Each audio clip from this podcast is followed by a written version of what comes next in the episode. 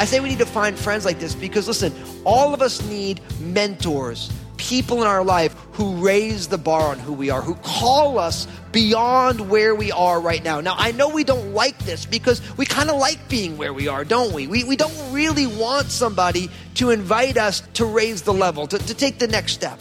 You know, we, we love people very much unless they challenge us to do something that we want to do. Like, like it's a lost art in this day and age. You can picture it in your mind. The baby is just about to take his or her first steps. The parent is a short distance away, arms out, calling their child to walk toward them. You see, from the time you were young, you needed people in your life to show you the way and help you to take those big steps. Today, Pastor Daniel shares that you never grow out of needing this. It's essential that you have people in your life who challenge you to be better. Now, here's Pastor Daniel in 1 Kings chapter 19 as he continues his message Fear, Faith, and Friendship.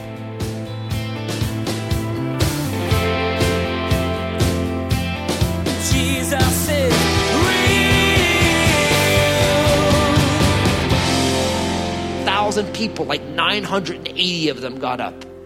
And me and these other pastors who I was with and the, and, and the person who put on the meeting, they're like, man, we just, and we prayed for folks, laid hands, anointed with oil, folks for like three hours. And, and God did an amazing work. But right after that, right after I prayed for the last person, like, we need to get you out of here. Why? Because you preach Jesus is the only way. The cops are coming. People are angry. And instead of being like, look, God just moved on people's lives, I automatically got totally freaked out. Totally freaked out. Like, like, like I had all this faith to trust that Jesus could save all these people, but I didn't have enough faith that if God called me here, He's going to protect me in this moment. And I totally freaked out on the inside. And in a lot of ways, I see this in the life of Elijah, and I see this in our lives as well. God can do anything. He's done extraordinary things. And right as right as Jezebel threatens Elijah, he freaks out and he runs. Now you got to realize that Elijah has been in the north of Israel, and so when he chooses to run, obviously he goes to Beersheba, which belongs in Judah, so he's he's heading south right? He left a servant there in Beersheba. Then he himself took another day's journey. It says into the wilderness. In the, in the Hebrew, it's the word Negev, which is the southern desert in the south part of Israel, you know. And sure enough, you know, he's, he falls asleep under this broom tree, which was not, didn't give a lot of shade, but gave enough shade for the climate he was in.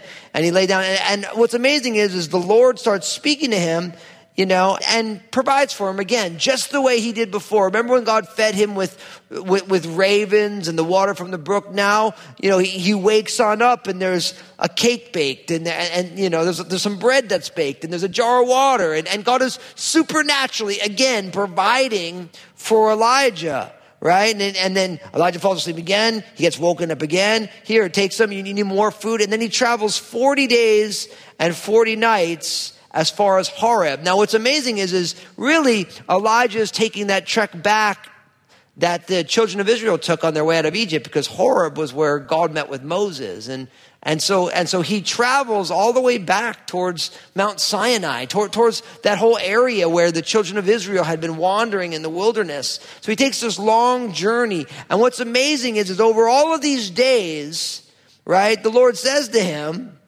what are you doing here, Elijah? And in verse 10, Elijah's like, I have been very zealous for the Lord God of hosts. For the children of Israel have forsaken your covenant and torn down your altars and killed your prophets with the sword. I alone am left and they seek my life. Now you realize what he's doing. Elijah is completely accentuating the negative, and that's what happens when we get fearful. We think everything that could possibly go wrong is going wrong. He didn't say, listen, the children had forsaken you, but we just had this showdown on Mount Carmel and you rained down fire and all the people repented and they killed all the prophets. And you know, listen, I'm just freaked out because Jezebel's trying to kill me. But instead, all he can focus on is all the bad things that are wrong. And listen, fear is real, but it's still a liar. Fear takes things that are true and applies it in ways that are false. He's saying, listen, just kill me. Just get, just get rid of me. I don't even want to deal with this. He's beside himself. And, and I think sometimes we forget that people who God uses in mighty ways are still just flawed humans. But we see this in the life of Elijah. He is completely freaked out, he doesn't have any perspective. But what I love so much about the Lord is that when we find ourselves freaking out, the Lord loves to give us perspective. Look what happens next. Verse 11, 1 Kings 19, it says, Then he said, Go out and stand on the mountain before the Lord. And behold, the Lord passed by, and a great and strong wind tore into the mountains and broke the rocks in pieces before the Lord, but the Lord was not in the wind. And after the wind, an earthquake. But the Lord was not in the earthquake. And after the earthquake, a fire. But the Lord was not in the fire. And after the fire, a still small voice. And so it was when Elijah heard it that he wrapped his face in his mantle and he went out and he stood in the entrance of the cave. Suddenly a voice came to him and said, What are you doing here, Elijah? And he said, I have been very zealous for the Lord God of hosts because the children of Israel have forsaken your covenant, torn down your altars, and killed your prophets with the sword, and I alone am left, and they seek to take my life. Then the Lord said to him, Go return on your way to the wilderness of Damascus. And when you arrive, anoint Hazael as king over Syria. Also, you shall anoint Jehu, the son of Nimshi, as king over Israel, and Elisha, the son of Shaphat of Abel Meholah, you shall anoint as prophet in your place. It shall be that whoever escapes the sword of Hazael, Jehu will kill, and whoever escapes the sword of Jehu, Elisha will kill. Yet I have reserved 7,000 in Israel, all whose knees have not bowed to Baal, and every mouth that has not kissed him. Now you see what happens. As Elijah's there on Mount Horeb, God wants to meet with Elijah. God, God isn't going to waste Elijah's freakout session. God wants to do a work there. And so, sure enough, God is reminding Elijah of something very, very simple that we need to remember. And it's simply this that you and I, we need to learn how to encounter Jesus in stillness. See, Elijah just had the pyrotechnics of Mount Carmel. He was just being fed miraculously. And, and as all of these different kind of loud, cataclysmic things are happening, it keeps saying that the Lord is not in it. The Lord was not in the strong wind. And, and that wind was so strong, it broke the rocks of the mountain. God wasn't in the earthquake. God wasn't in the fire. He wasn't in all the big, loud things. God wanted to speak to Elijah in a still small voice. And what I've learned in my own life is that so much of our life is kind of lived in times of spectacle, right? Like we want the big things, the big, you know, the, the loud things, the pomp and all this stuff. But really, God loves to meet with us in that still small voice. And we have to find in the midst of a loud world places of silence, solitude in our own hearts where God can speak where God can whisper to us. You know, and I don't know what your world looks like today, but I realize that our world is getting louder and louder by the moment. Listen, don't get me wrong. I'm not against technology. I love the fact that I can find out what's happening anywhere in the world in an instant. Just pull out my phone, pull out a computer. You know, I love the fact that I can listen to music of any sort all the time. I can stream it from multiple. I love the technologies that we have.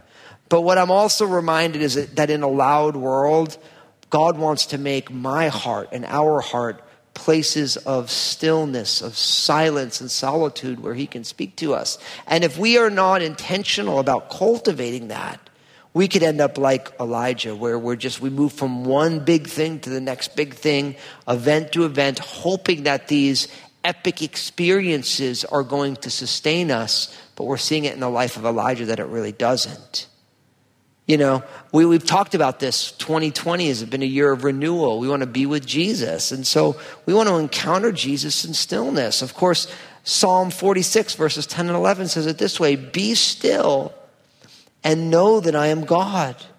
I will be exalted among the nations, I will be exalted on the earth. The Lord of hosts is with us. The God of Jacob is our refuge. You know, one of the things God's been really speaking to me about in our time in quarantine is that God wants to make Crossroads a house of prayer for all nations. He wants us to be not just a church that prays, but a praying church. And really, in order for Crossroads to be a house of prayer, each one of our lives needs to be a house of prayer. Our homes need to be a house of prayer. We need to learn how to shut the noise off and tune in to the hush, whispering voice of the Lord. We need to be able to hear God's still small voice. I think for many of us, God has been whispering to us, and we've been waiting for the earthquake. We've been waiting for the wind that's so strong that it will break the rocks. We've been waiting for the fire. And it's amazing how often that we can we're always looking for where's the fire? Where, where can i experience god in power? And and i'm not saying that's wrong. It happens. But really god likes to speak to us quietly. He wants our hearts to be tuned in to the frequency of his whisper his subtle voice.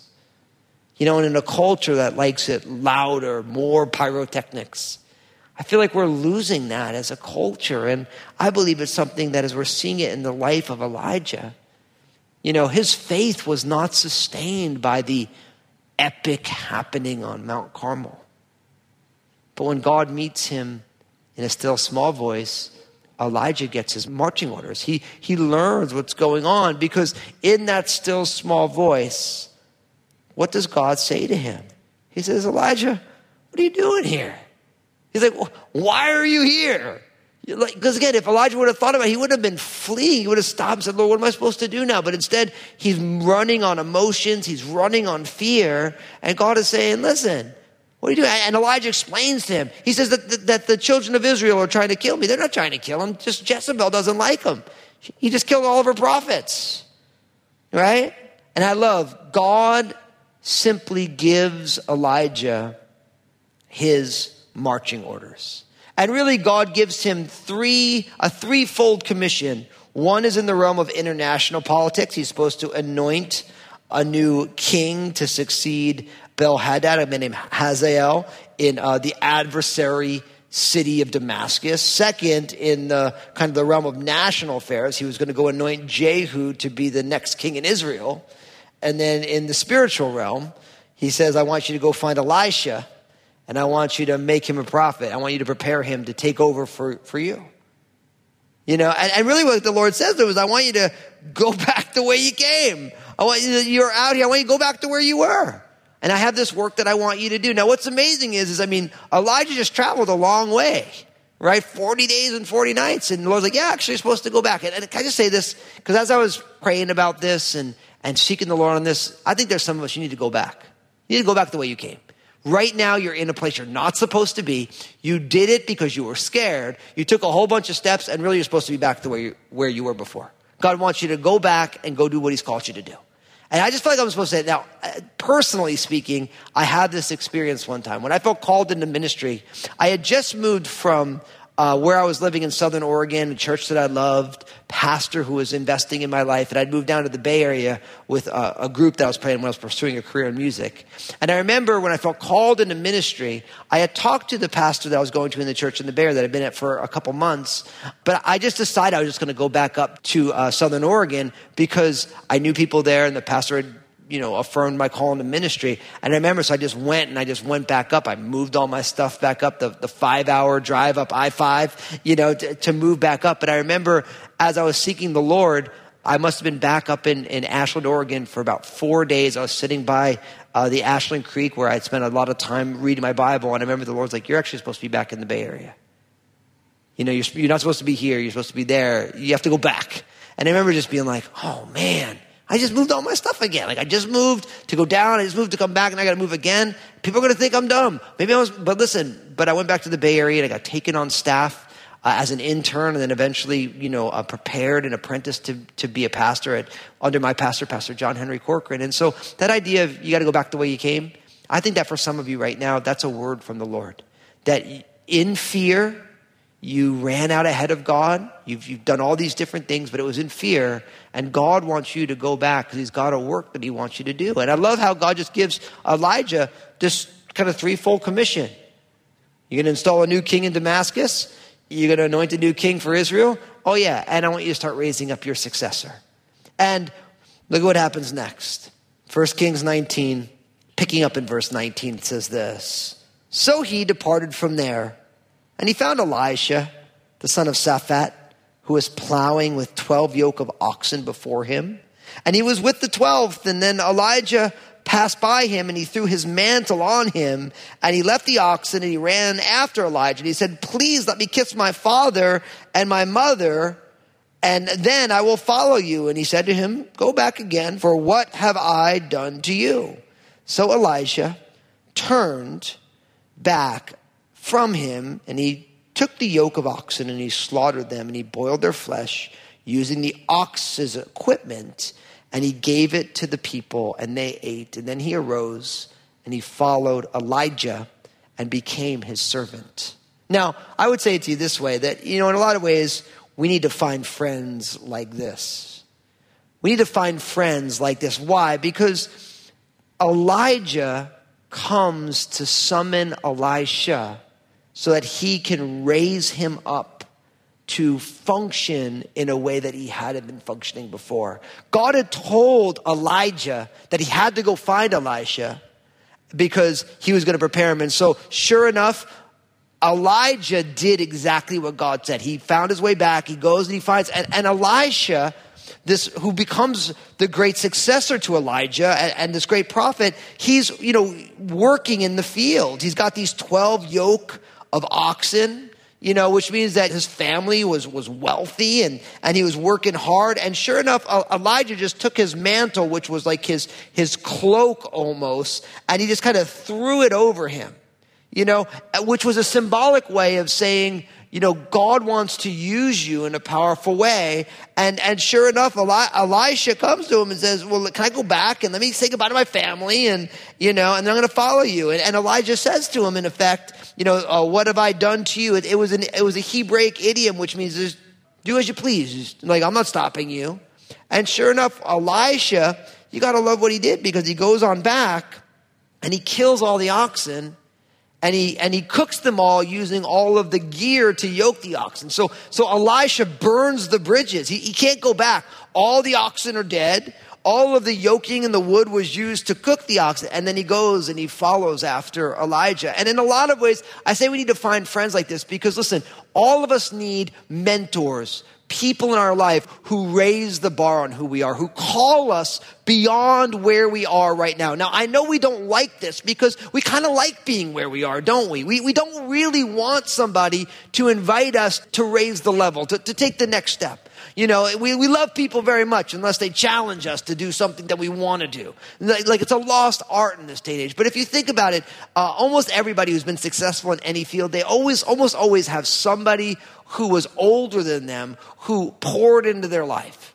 You know, if you like sports, they, they talk about the blessing of, of a great veteran culture within, within, a, within sports you know, where all of a sudden you have somebody who's been in the league for a long time and they help teach the rookies or the young players in the league how to be professional. I think for me as a pastor, my pastor John Henry Corcoran, Pastor Bill Ritchie here at Crossroads, I've had so many older brothers in the faith and, and in the ministry take time to invest in me and, and to help me understand things and see things from different places. And I think that's what God wants to do within the context of not only local church here at Crossroads, but also within our community groups. He wants to link us up with people who invite us to take the next step. Elisha could have very easily worked those fields for the rest of his life. 12 yoke of oxen, no doubt he could have done that and he could have been very, very successful, but God had something else for Elisha. And, and God used Elijah to be able to reveal this to him. Elisha may never have known, but Elijah comes and he throws his mantle on him, and Elijah's like, "Oh, I'm being I'm being invited by the prophet."